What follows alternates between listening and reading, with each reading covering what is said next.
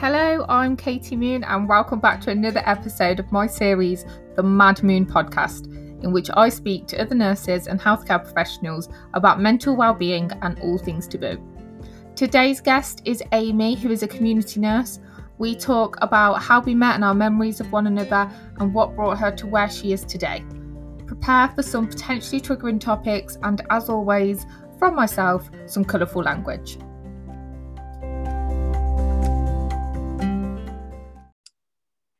Hi, Aimee. Thank you so much for joining me on the Moon podcast. Are you all right? Hello, I'm good. Thank you. Are you?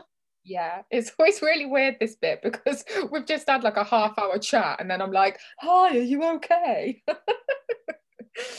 okay, so like I said to you, I always like to start the podcast with your memory of me or memory of us and how we met. And I was I am a bit scared because when I said that to you, this big grin just came on your face. so do you want to tell the listeners whatever memory is in your mind? Um so I know you through a mutual friend and my first memories of you were from a hen weekend. so I have loads of um funny memories and then obviously the wedding. Um yeah, so just meeting on the hen weekend and obviously it was really good and funny. Oh, good. Okay, I'm glad you kept that vague. I'm really worried. Like, I don't know where she's going to go with this. My memory, and I don't even know if you were there now. Mine's the same. It's the hen do. And were you in a taxi with me and our mutual friend at one point? Like the three of us were in a taxi at the end of a night.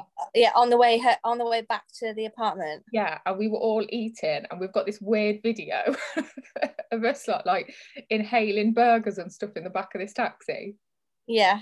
Yeah, I thought it was you. That that that pops into my head when I think of you. And then obviously, I think a big thing when I think of you is that we both kind of had a similar journey career-wise in the fact that we both left the NHS for a prolonged period of time, didn't we? Yeah, and I when I was considering it and going to the company that I worked for, you already worked there, so I kind of reached out to find out what was it like and if it, if it was worth it and things like that. Yeah, and that, I think that takes us nicely on to um, just. Do you mind just telling the listeners what your what your healthcare journey has been? So, like when you qualified, what you qualified as, what your job roles have been, and just kind of share a bit about what got you to the job role you're in now so I qualified in 2012 as an adult nurse, and then I did that for 18 months as a newly qualified, and then I went to um, specialise in neonates because somebody that I trained with went straight there and said it was really nice, and so I thought, oh, it's worth a change. I didn't know that that was something I could go into as an adult nurse, mm. and I did that for almost three years, and I really did enjoy that but at the time my now husband was in the army and just doing the shifts long days and nights working weekends when he was only ever home at weekends just wasn't really ideal. And that's when like i knew a few people that had left and gone on to other things and you being one of them. So i just thought i'd see what it was like to leave. And i left the nhs for then three years. And then in the summer of this year I went back to the NHS to adult nursing. And what made you return to the NHS? Because if it was in the summer, it would have been like mid pandemic. Yeah, really bad timing. Um, so when it was originally the pandemic first hit in March, I was approached through my current company to see if I would be willing to be redeployed back to the NHS to help. And I did put my name forward, but nothing ever came of it. But while I was waiting, I thought I'd get back into it myself and do some bank shifts in case I was redeployed because I'd left it so long. And then I like was quite enjoying just doing an odd bank shift and helping because there wasn't really anything else to be doing because everywhere was shut and a lockdown. And then I had some time off over the summer from my current job because of um, for other reasons. And then um, while I was off, it just made me think, oh, I could do with a change and it would be nice to go back to that full time. And, what, and that yeah. I did I had actually missed being clinical and nursing. Yeah that's exactly yeah yeah I was the exact same. I returned by accident mid like at the start of the pandemic like literally handed my notice in couldn't retract it and then my new job was put on hold because of the pandemic so it was just like this is awful this is the worst timing ever but it's all it's all worked out i just yeah i and sorry and ask you do you know you said um 18 months what did you do for your first 18 months when you were newly qualified uh, so i did adult and it was early pregnancy and gynae oh. so it was quite surprised um but it was just where I did my management placement. So I kind of just fell into it. It wasn't something that I'd ever thought I wanted to go into. Mm. It's just where I was as a student. And then, um, yeah, they said that they were recruiting, and I went to like an open day, and I, I said I'd be placed there. So, yeah.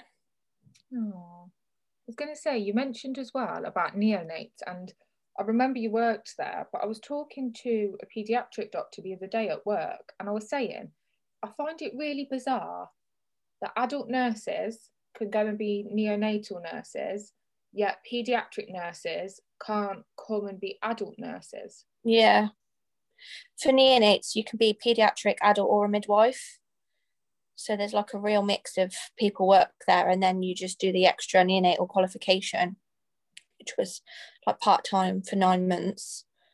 But it is strange that then pediatrics can't do adult because mm. some obviously ped- pediatrics, like the the top end of the age, could be like an adult. Mm. Yeah, it's really unusual, isn't it?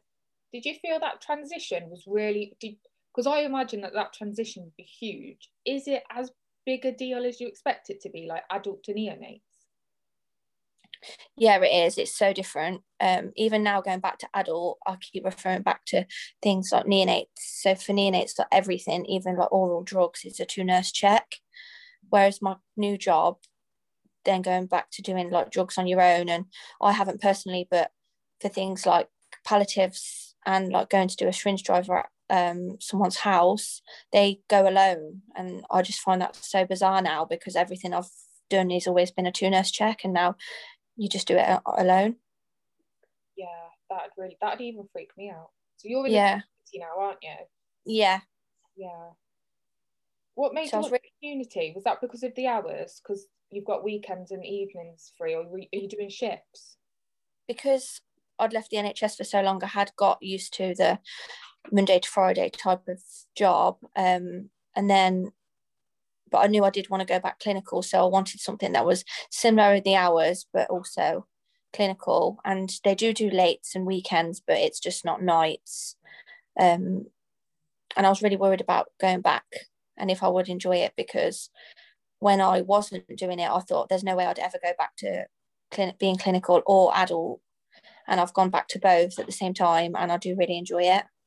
Yeah, I was the exact same. I remember so vividly saying, I'll never go back. I'll never put on a blue dress ever again. I'm not doing it. It's not for me. It's too hard. It's too emotionally st- stressful and challenging. And now I'm absolutely loving it. Even in the horror show that it is, it's just so rewarding and it's just so yeah, yeah. It's just it's so- nice to do a job like appreciated, and even if it's not by your place of work and your employer, but by your patients. Yeah, yeah. Oh, that's such a lovely way of putting it. Because I was having a right moan on a recording the other day about like the lack of appreciation and gratitude. Yeah. And you've just worded it so well. It's it isn't although we think well, I definitely think there needs to be a bigger show of gratitude and appreciation mm. from your leader, yeah. from your employer. But like you've said, it when it when you strip it all back, it's all about the patient. It's about their journey, their safety, the quality of their care.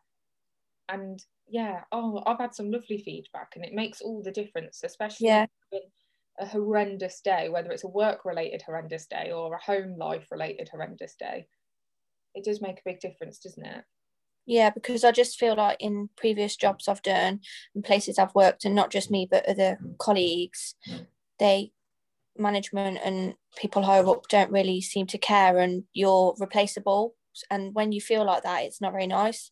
So then you do think oh well i will leave because they're not asked if i stay or if if i was to leave. So it is nice to then be in a in a job where you're appreciated by patients. And my current job like the team that i work for that as colleagues like everyone looks out for each other and is really supportive so it's actually like a really nice environment to be in oh that's so nice because it like you say it does make a massive difference because like for the last year I've felt how you've just described. I've just been, is it disposable? Like, yeah. thrown from team to team, area to area. Oh, you've got those skills, go over there. Oh, you've got those skills, go over there.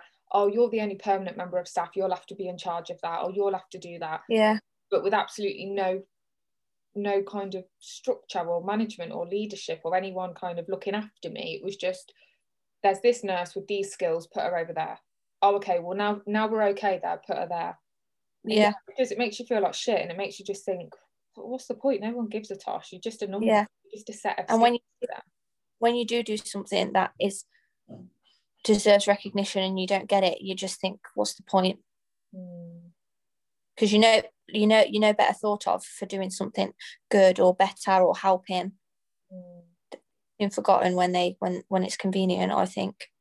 Yeah completely. What i found in, in previous jobs. Yeah no completely.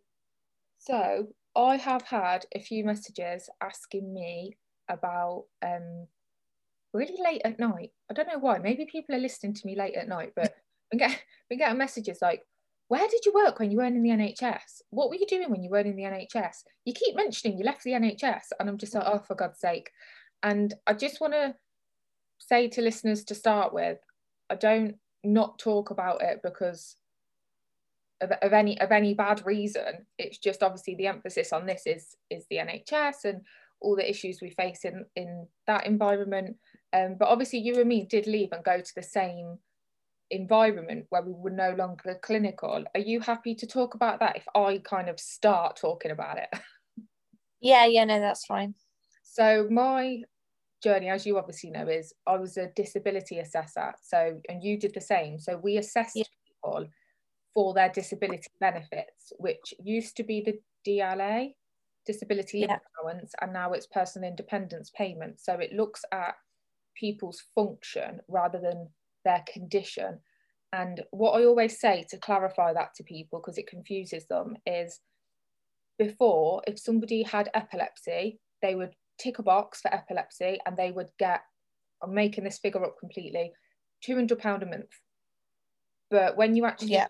their function, someone with epilepsy could be really well medicated, drive, work full time, hasn't had a seizure for 20 years, then somebody else with epilepsy could have 40 seizures a day, have to wear a head guard, needs 24 hour care, can't work, can't drive, can't do anything. They're really functionally restricted and they get the same disability benefit.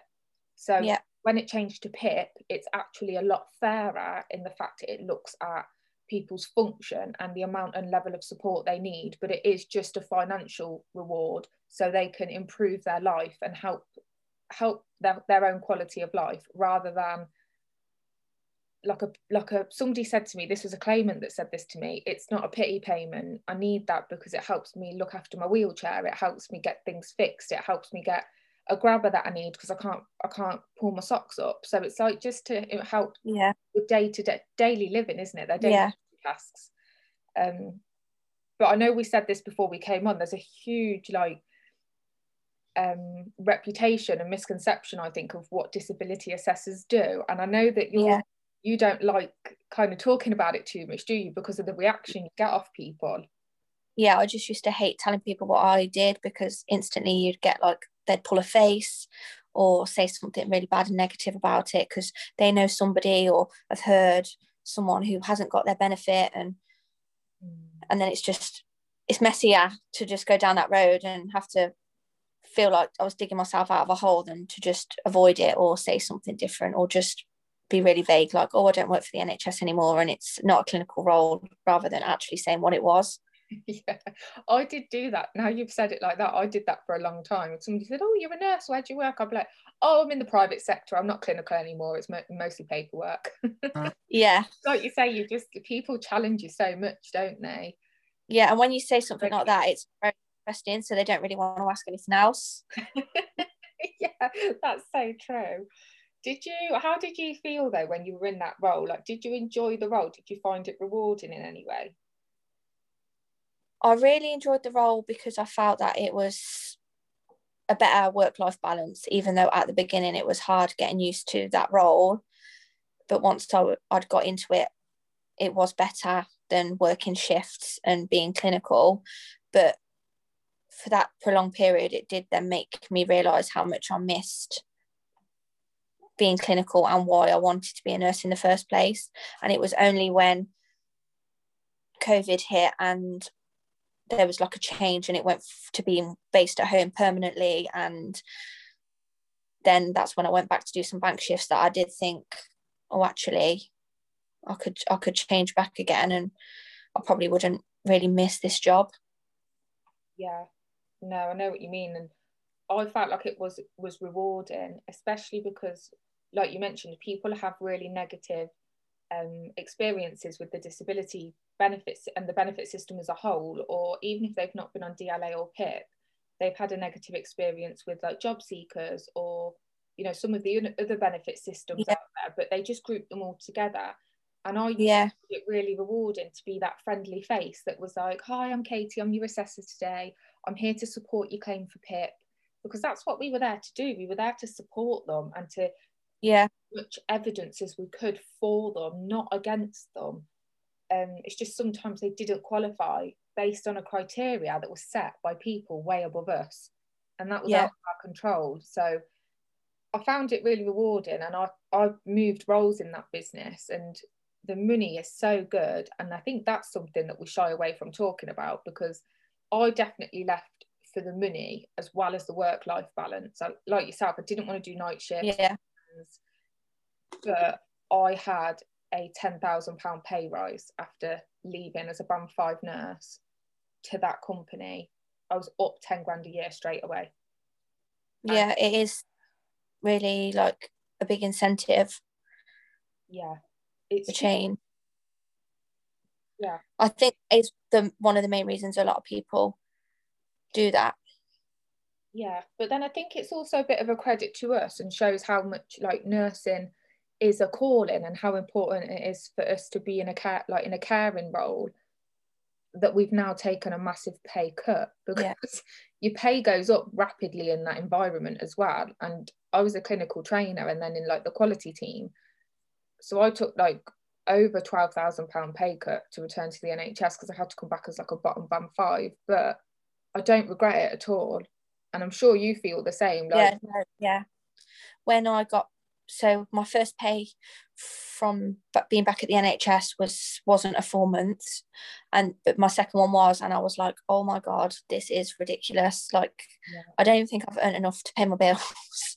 Yeah. But when I then spoke to my husband and my other family, they were like, but look how much happy you are, mm. and it's not all about that. So, yeah, and and I, even with that, I feel like I've just got to take it on the chin because I do prefer the job I'm doing now. And even though it's such a big pay cut, I wouldn't go back just for the money. Yeah, no, I'm completely with you on that one. And I think, I'm sure you're going to agree with this the difference in the job roles and the responsibility and accountability it when you've left and done a different role and now you now we've both come back it doesn't it shock you and make you really realize how undervalued and underpaid nurses are? Yeah i couldn't believe it. I've, I've i'd almost forgot how like rubbish the pay was. And before i left the nhs i was getting a lot of bank shifts and also special duties for doing like nights and weekends whereas my current role it's not uh, much of that at all. So i was like oh my god i cannot believe how bad this pay is. And i'm like at the top of the pay scale for my banding. Like what do people get at the bottom? Like how can they even live on that amount? Yeah it's insane isn't it? It's crazy. And especially now that i'm in itu looking after really sick level three covid positive patients on ventilators and proned and it's carnage in there and i just think i was getting paid an extra 12 grand a year to work from home two days a week and to audit reports. Like, yeah. But like you said, I agree with you. I would I wouldn't go back. It's just I, it's just the extreme of it. And it's really weird that it's the same government that is underfunding the NHS and in my opinion, overfunding yeah. outsourcing yeah. disability assessors. And I think looking at that comparison when it's coming from the same government, it's a really political tricky thing to talk about, but now that I've left, I feel comfortable enough to say, and I've still got friends that work for that business and they work hard and yeah. I love them to bits and they left the NHS for a reason, but the pay scale and the difference in the pay scale is, is the wrong way around. It's ridiculous. But obviously, there's more NHS nurses and clinical nurses than there are disability assessors, which is, I think, why they can justify that salary. I don't know. Yeah. It just it just feels very wrong now that I don't work there. I think a lot of people are also shocked as well that it needs that job needs to be someone that's clinically trained and they can't just get anybody to do it, which obviously is another reason why it's paid well. Yeah. Yeah. Do you think it does need a nurse? I think it does. Yeah, I do because they're kind of you've got to know so much about everything. Yeah. Like you can have such complex claimants, can't you? Like with literally with 30 health conditions and different medications and the impact of the function on their daily activities of living and just everything when you put it all together it's just like oh fuck like where do i go with this?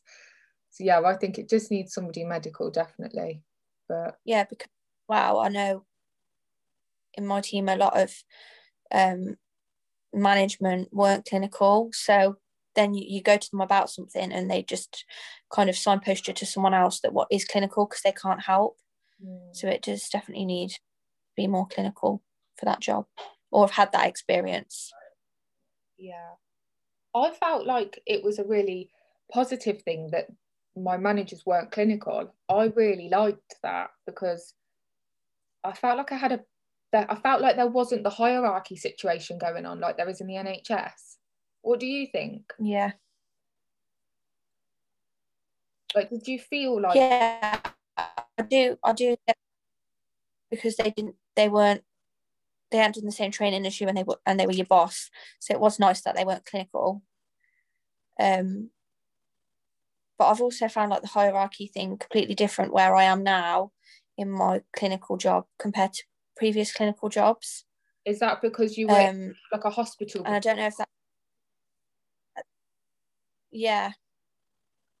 So when I worked on neonates, I don't know if it's the same in adult, like critical care or intensive care, but they have a lot more senior staff. Mm. So because there's so many more senior staff, it's just different to where my job now, where there's in our team, there's only like one band six and then there's one band seven. Whereas on neonates, it was like the same amount of band sixes as band fives. There's then also a big team of sevens. So it was just the hierarchy was just really different in those situations. Yeah, do you know what? That's a really good observation because I'd never thought of that. Because obviously, my previous clinical experience was intensive care, and obviously, being quite a nurse led environment, like you say, it's really top heavy. There's really senior nurses who, to be honest, because you, you like your doctors rotate, your nurses do know your patient group a lot better. So it's not a case of oh shit we need a doctor. This has happened. What do we do?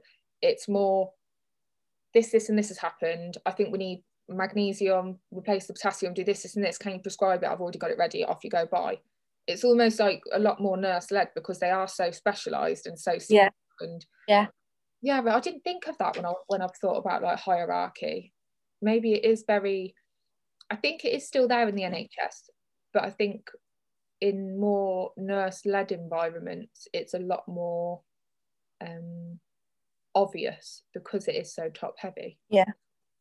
Have you ever been yeah. in a management or a leadership role since you've been in nursing?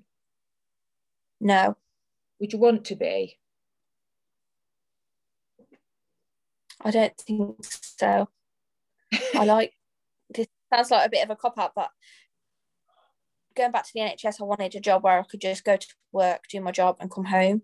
Yeah. Whereas I felt like my previous job, even though it wasn't like a management role or anything like that, I did feel like you were always working and couldn't ever switch off.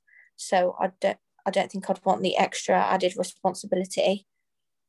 Yeah, I think. Yeah, I agree. I don't know if I'd be very good at managing pe- people I don't know. I think it's like you say, such a huge responsibility for such a little reward. yeah. And I would really struggle with not having to like tell people off. That's a bit like school, school, like children and all that. But when I like being like friendly with my colleagues and getting on with them, and I wouldn't ever want to feel like, like I even don't like it when I work with like a a lower banding because I feel like I'm senior to them because of my banding, but I'm not senior to them. Mm. Yeah, I know exactly what you mean. I was talking the other day in ITU because um, when I was there before as a band five, newly qualified, there was a HCA who is now a newly qualified on the unit, but she was a HCA when I was there newly qualified, and she knew more than me. She like really saved my neck a few times because I'd go to do something or I thought something was the right answer or the right thing to do. And she was like, no, no, no, no, it's this, it's this, it's this. And she never took the glory for it. Like she never took the, do you know what I mean? Yeah. Never like, fuck's sake, you're meant to know that. You're the nurse. I'm I'm the healthcare assistant. Like she was just amazing. And I'm so happy she's a nurse now. But yeah, it's that like, yeah, even like the other way around, when you're the one that's supposed to be senior, you're meant to be senior to that person, but actually you're not. Like everybody's got their value and their knowledge and can help in some way, can't they? Just because they're paid less doesn't mean they don't know anything or they know less than you. It's just different experience, and, different choices. And it's like when you're qualified or a student, you don't follow around like a you very rarely follow around like a band five and you would never really shadow a band six.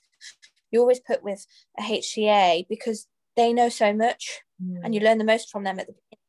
So I do think the banding is just a bit ridiculous yeah i agree but i just don't know what would be put in place instead but even just the whole and i'm guilty of doing it like referring to people by their pay band it's so weird but we can't help it that's just the environment no. we're in and i've asked people i've said oh don't do you refer to people as their band like oh yeah she's a band seven oh yeah she's a band six and they're like yeah. no i say she's a sister i say this she's a senior sister and i'm like then i hear them and they're not every everybody out of habit and the culture that we work in refers to people as their band.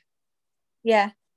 So weird. And even, even when they do like the allocation or look how many people are on a shift, they need to have so many band sevens, so many sixes, so many fives, like for staffing. Yeah.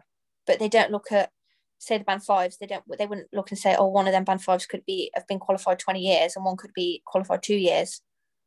Yeah. They just document five. Yeah.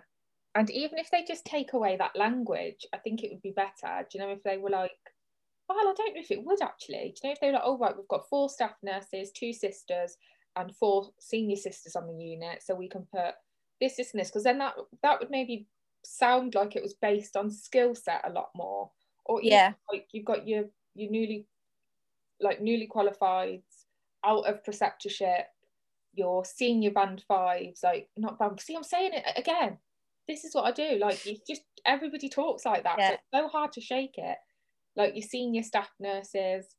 I don't know. It just needs a shake up, doesn't it? But I don't. I don't. Yeah. I would change it or help it. I don't know.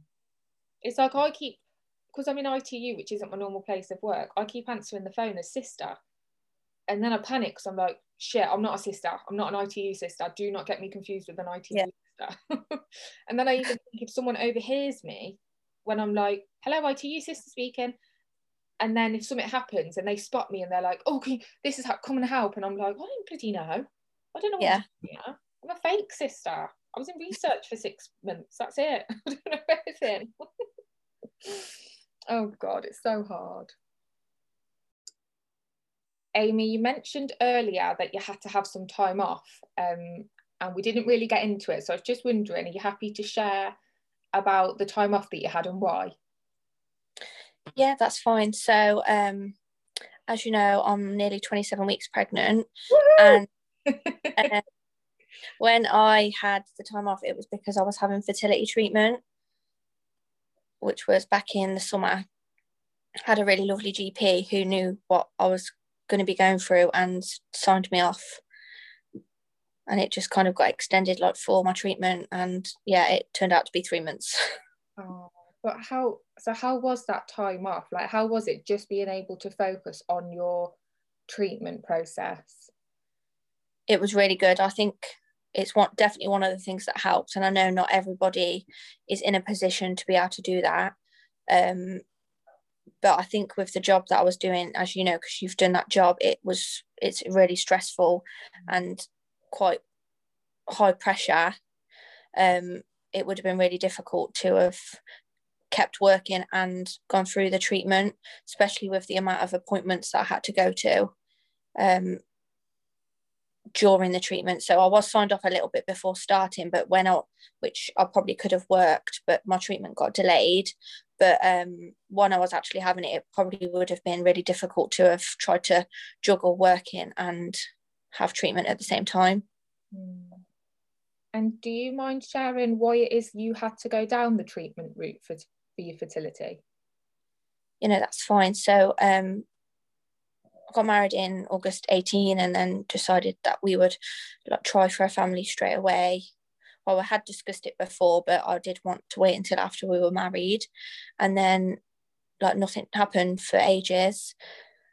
And you kind of just think, oh, maybe next month, maybe next month. And it just went on like that. And as time went on and I realised how many other people around me were getting pregnant and they were kind of letting on how quickly it was happening or I was thinking like it should have happened by now. So um, I went to the doctors to like explain what happened, what had been happening, and I've got a really lovely GP, um, young female GP who's been amazing, and um, she said that she would do some initial like tests and investigations, and also then do the referral to fertility um, at my local hospital because she knew that that could take quite some time. So by the time we would get everything back that she could do, I might hear back about an appointment. Um, so she just did like routine blood tests and things like that, and also said that my husband could go for a um, have a sperm um, sample done, and everything that was done like, kind of came back normal. And then that that was after probably like 18 months um, of trying and she just said kind of like try carry on trying in the meantime. And then we got a letter through in the January to say um, that we had an appointment but it wasn't till May which was really frustrating because you just kind of want to have an it, it was just an initial appointment. It wasn't for any treatment or investigations. It was literally just to have a chat with a consultant and it was really frustrating to know that that was still five months ahead. Mm. but i was just told to like carry on trying in the meantime and it could happen by then because that was like get etching into the second year. And um then when we had that appointment because of covid it was over the phone which was also really frustrating that you'd waited so long to see somebody about something and it was just a telephone call. And the consultant kind of reassured us and said, um, you're fit and healthy, your age, there's nothing like that you already know of. Um, the blood tests were all fine, everything looks normal, um, but we could um, send you for an investigation to see if your tubes are blocked. So um, we'll get the ball rolling with that, and then in the meantime, you can come in and have a scan. So I did that, and in the meantime, um, we were just waiting for the appointments. And at this point, nobody knew um, that we were like having investigations into infertility. Everyone just assumed that we didn't want children yet, or for one reason or another, we used to just make up excuses and put it off. And um, then I went for the scan and they said that everything was fine there and they were still just going to wait for me to have the investigation to have my tubes blocked, uh, see if my tubes were blocked. But then in like the space of a few weeks, I did kind of had a bit of a meltdown about it and decided that I would reach out and tell somebody. So I then told my mum and dad, who were really, really shocked and just my mum said like, "Oh, I just didn't think you were ready to have children because we got so good at lying." Yeah. Um, and then was then kind of got the ball rolling with discussing it more, like with family and saying things and w- what we were waiting for to see if there was anything else or there was actually an issue. and um,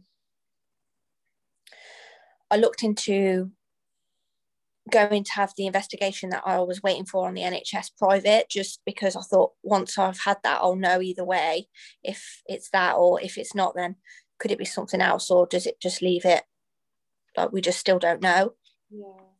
So I made some inquiries at private clinics and they kind of said you can't go straight in with having that procedure, you need a consultation here. So I did that thinking that they'd just say the same as what the NHS has said, everything's fine, and yes, you can have the HyCoSy procedure. And then they basically came back to us and said, you won't even need one of them because we know what it is.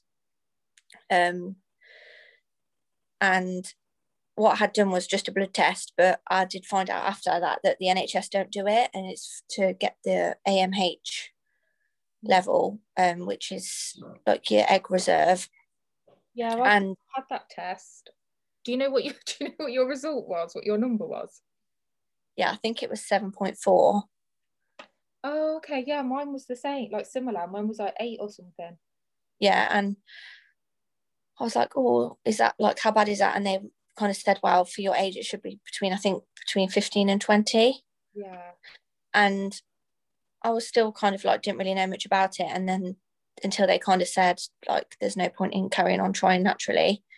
Um, it's really unlikely that you would ever conceive because I have such a low egg reserve, my body doesn't ever really release a mature egg. It's rare that it would, and obviously you need your body to release a mature egg to conceive. So as soon as then we were told that, we were like in such shock because you just never expect to be told that No.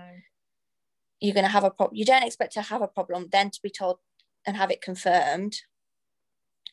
And then um, I was still like in the process of waiting for things with the NHS and with like the support and discussing it with family and stuff. We decided that we would we didn't want to waste any more time because it was like encroaching on two years that we would go private for the treatment. Mm. And I'm really glad I did because just I know it's not it's out of our control with the NHS, but like the waiting times for procedures before you even have treatment, and there's such a long waiting list, and Yeah.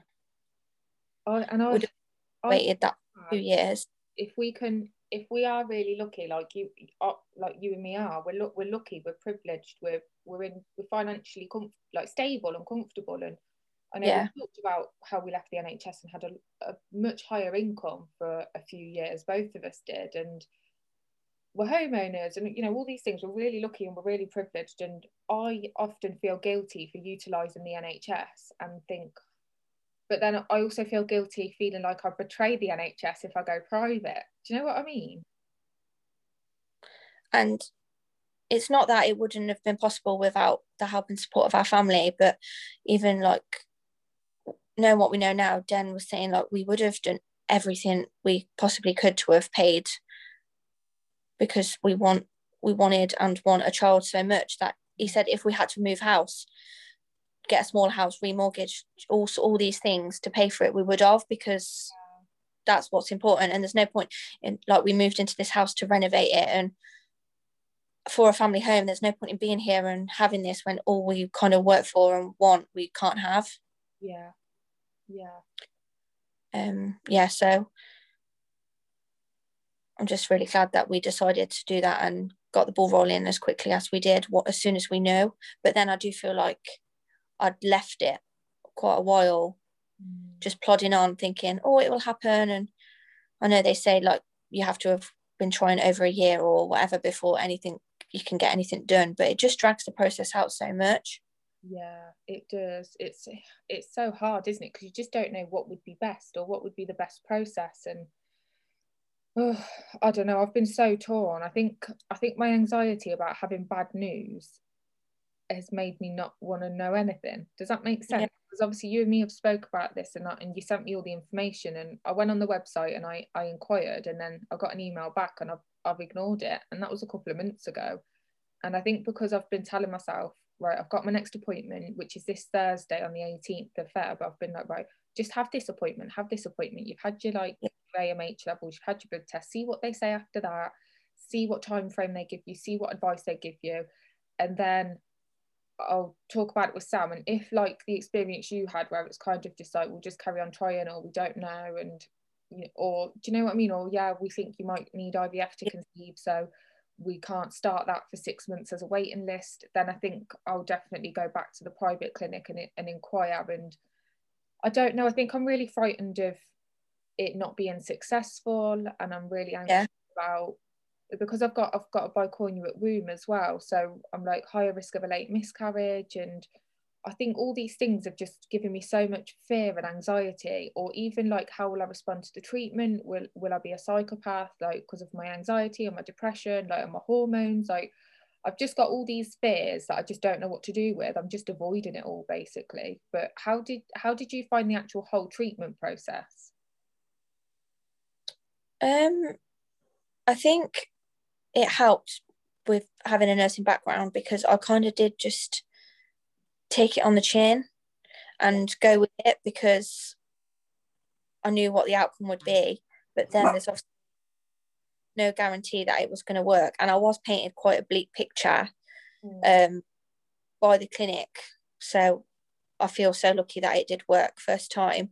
But um, yeah, I just kind of took what each step at a time and yeah. What what is do you know I again because my anxiety I I just avoid so I've not looked into it. I've just not, I've literally not looked into IVF or treatment because I just, I'm so frightened. What, what did you have to do? What, what is the treatment? What did you, ha- what was the process for those few months? Um, so everyone's different with like their cycle and the plan that you get given and your medications and how long you do things for. Um, I had to have all medication for a few weeks or just I think it was about two weeks, and that was to control when my period was going to start, okay. and like everything's on cycle day, whatever, depending on your plan. Um, and then I started um, injections, so I had to have stimulation injections to like um make the follicles and the eggs grow um, for so long. And then I was having scans every few days to monitor that. And then because you're you're in you're being stimulated so much, your body does think to release the eggs. So you have to then have other injections to stop them being released. And then um, when it gets to the time where they want them released, you have to do a trigger injection, which if I can remember rightly, I think it might be 36 or 48 hours before you're then due to go in to have the egg collection, which is like surgery, but it's in theatre. Um, is it painful? How do they actually remove? Is it um, like through your vagina, or do they actually have to yeah. cut it open? I literally no, don't anything. I don't want to look. I don't want to know. Um, I don't even know like what sedation I had, but you're sedated and you're knocked out. Like I didn't feel a thing, and I wasn't aware of it going on. Full on ET tube. No. Oh, okay. Like Midazolam face. Yeah. Um, and then I think they just put like a catheter in and get them out. It's so clever because it's literally so tiny and delicate, I suppose. But yeah, so they get do the egg retrieval and um, and then on the same day as doing the egg retrieval, Dan had to give his sperm sample.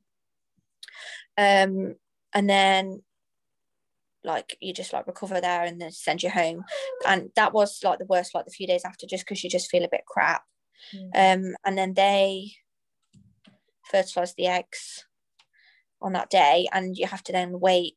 They like to leave it five days to that they want the eggs to fertilize over five days to reach like I think it's blastocyst stage, which is day five. But if they're not developing to that, you can have them transferred earlier, but they like to get you to day five. So we had to wait five days and you go back for then transfer. Um, but obviously, like from all the eggs collected, they don't they're not all suitable to be fertilized. Then they don't all fertilize, and then they don't all progress to day five. So like they drop off, the numbers drop considerably, like the whole throughout the whole process. And then yeah, then I went back for transfer five days later. And that's the same in theatre, but you're awake. So it's kind of like really. And do they just fire it in? so it's like not really like dignified at all. Legs up in stirrups. The consultant at that end with the embryo like in a catheter. And then at the same time, you've got somebody scanning you from your abdomen so they can see on the screen where they're going on the way in. oh. I hope I'm off. Um, yeah, and then they it was really clever because the lab is like through a little hatch and then they do that and they take the catheter back and they look back under the mo- microscope and then you just hear them say embryo transferred. So they check that it's gone out of the catheter. And then the dreaded two week wait oh, basically. you know what that that's just made me feel so happy. I could cry when like you like oh and you just hear embryo transferred. Yeah. Oh, um me I do I do think the job I'm in helped because I understood things more and knew what to expect, mm. even though I'd not been through it before. I kind of feel like I probably played things down. Yeah. Like my mom saw me do my injections once and she was like, I don't know how you can do that. I can't watch. And I was just getting it. Yes, we'll cut. Oh, I had see again. This is I'd be better off just talking to people and actually get like finding out what what happens and what the process is because I convinced myself they were I am and Sam yeah, stabbed me in the arse. I did think some were and um I was dreading that because every day, twice a day is like a subcut is intense. But no, they they were they weren't too bad because they were subcut. Oh. But then I know some people have like fear of needles, and even if you don't, it's hard to have that build that momentum up to actually inject yourself. Mm. You just look you just look so happy though. Like it's just making me it's so nice talking to you about this because I I'm pretty sure I'm gonna just be the same as you in the sense that like our even our blood results have been the same and yeah journey has been the same. And I just feel like I just need to take that take that um next step now and actually just, You've just got to stay I know ev- everyone says it and it's so easy to just say, but just stay positive. Like everyone around me that knew were just like cheering me on and being positive like all the time. And you just can't think negative. Yeah, um, that's every, what I'm terrible yeah. Yeah, and and also you've got to celebrate every step that you go on because even when we had the egg collection, I think we got, I think it might have been 10 eggs collected, but then I think they were all mature so they could be fertilized, but then they don't all fertilize. So the numbers did drop off, but I never, when I when I was told about my AMH and that I would need treatment, I never in a million years thought that I would get 10 eggs. Yeah.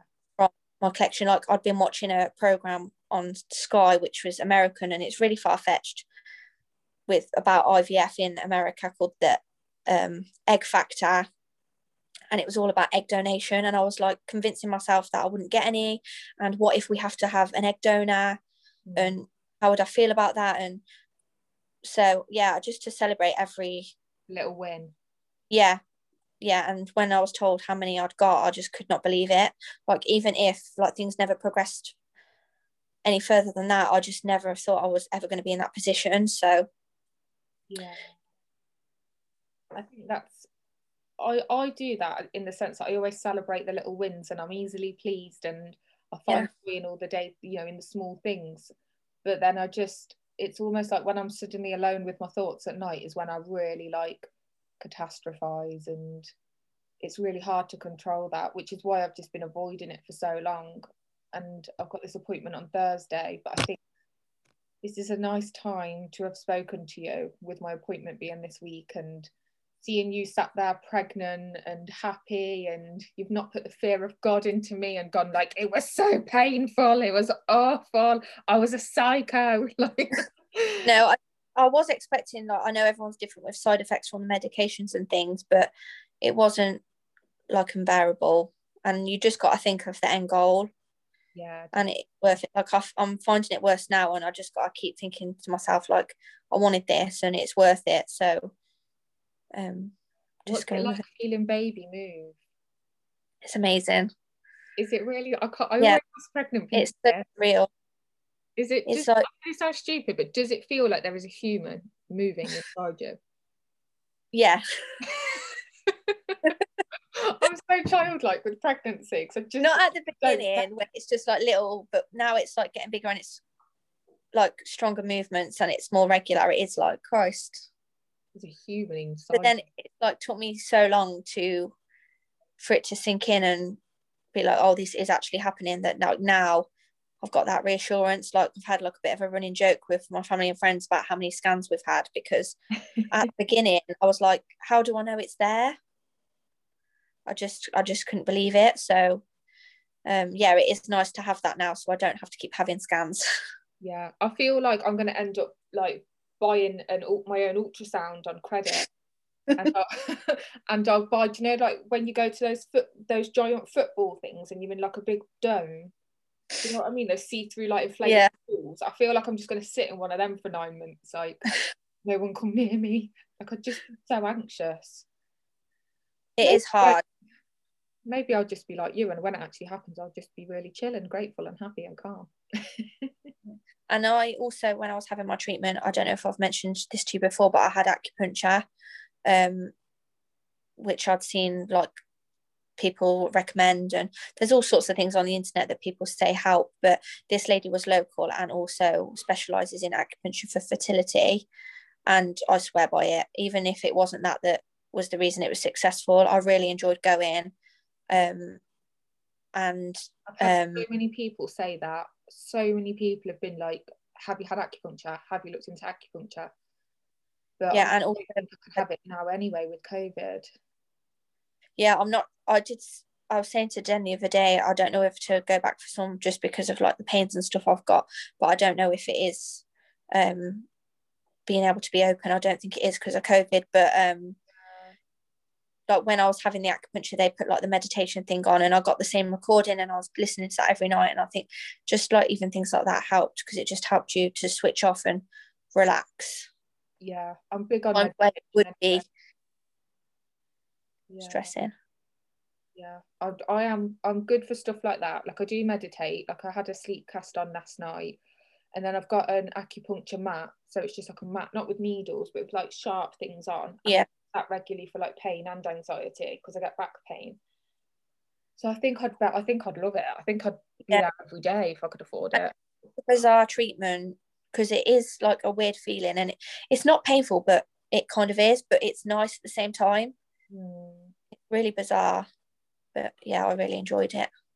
Yeah. Definitely. what is your appointment on Thursday? Is it just to have a chat or is it for any investigations? No so I've, we've had all the investigations as in the ones you you discussed all the like the basic ones like all the blood tests the sperm sample ultrasound external internal. I paid extra to have that blood test about my yeah. egg reserve and whatnot and then it was like right everything's fine. We'll leave you for six months. We expect you to be pregnant. It's just your six month follow up and then we'll go from there if you're not pregnant and discuss treatment options. So that's what this is. So it'll be thursday that kind of makes us decide whether we want to go to the clinic you went to which to be honest i'm pretty certain that's the route i'm going to take because i'm off this week as well. So i've got time to kind of look into it and process it yeah. contact them and actually have a like get booked in hopefully maybe. So yeah, you've definitely given me the um the reassurance that I haven't been able to kind of find off anybody else because yeah. don't reassure me. it's hard when you, if you don't know anyone that's been through it or know someone to ask. Like when you want to do something like that, if you're going to book a holiday or buy a new car, you always speak to people that have done it or know for recommendations. So it is hard going in to something so big blind because I didn't know anybody. I, I managed to get some information from people that I didn't know but knew through mutual friends, but there was no one directly that I knew to to speak to about it.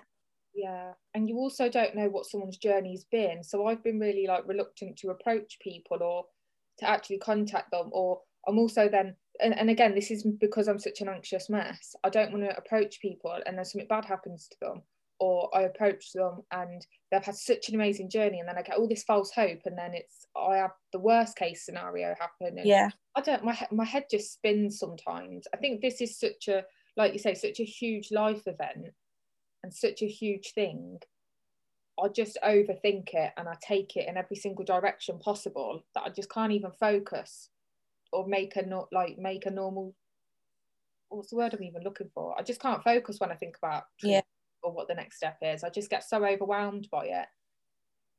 So I think it's hard as well to like look at other people's journeys and compare because mm. I feel so so lucky that it worked first time and I know that is like not the majority that doesn't happen for the majority of people and you see how many cycles and rounds people have to get have a baby so it is hard to compare because you kind of go in thinking oh it takes it's not going to work first time because it's going to take multiple goes but then you and you also don't want to go in and be like oh I know someone that worked first time so bam. Yeah literally yeah. It's hard isn't it?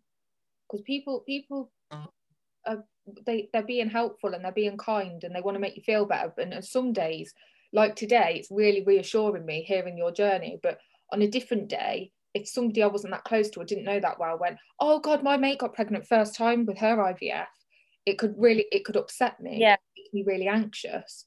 So you can nobody can ever win with it can they? No one knows what to say when to say it who to how yeah. taken. It's just it's such a difficult sensitive subject. It's just like well when I was doing a bank shift before I started my treatment, but I knew I, I was under the NHS having the investigations. There was a colleague whose daughter was had her treatment put on hold because of COVID, and another colleague had kind of chipped in and said, "Oh, my daughter's had multiple multiple goes and it's never worked." Blah blah blah. And I just thought that's not helpful what you're telling this other colleague, and I, I just went over to her and said, that's not really what you want to hear is it like it's i kind of you do want the reality but at the same time you don't that's not what you want to hear when you or a close friend or family is going through that? Yeah. Yeah it's hard because people don't mean to be insensitive but they no, just of course she didn't but it's just yeah. not nice to hear. But i do feel a bit of a fraud because it worked first time and i just feel for the I know how hard it was for going through it once for people that have to go through it multiple times. Mm, you can't even imagine, can you? Like you, can't, I can't. I can't imagine the heartache of that and yeah, repetitive heartache as well. I just yeah, and to have to pick yourself up every time and just keep going. Yeah, yeah, it's a lot. I cannot imagine. Um, well, we've definitely come to an end, as in I, have lost track of time to be honest. I've got timer on, but I started it late. I stopped it by accident and restarted it again. I don't, I don't even know why I bothered. but thank you so much. You've made me feel a million times better because I'm due on tomorrow as well. And this is always the day before is always my worst day because I convince myself I'm pregnant. I convince myself I'm not going to come on my period. I've, I've planned how I'm going to announce it to Sam on Valentine's Day with a card Aww. of a born child. It's my mum's birthday next week. I've I've worked, I've planned how I'm going to announce it to my mum on her birthday with a card off her grand like birthday card off a grandchild.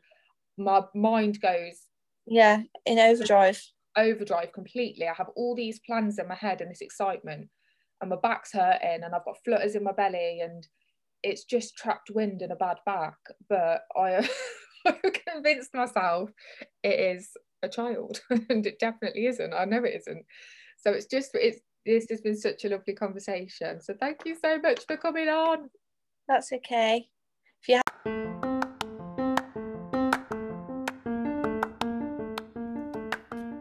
Thank you, as always, for listening. Please remember to subscribe, rate, and review if you're able to. Um, it depends on whatever platform you're listening to this podcast on check out the show notes because I do always include helplines and websites to utilise if yourself or someone you know, a loved one, a colleague, may need some support during these difficult times. If you don't already, please follow me on Instagram at the Mad Moon Podcast or get in touch with me via email the madmoonpodcast at gmail.com. Send me anything. Send me your ideas, things you want to hear discussed. If you'd like to come on and be a guest, please get in touch and continue to stay safe, everyone. And I'll see you all next week when I talk to another wonderful guest.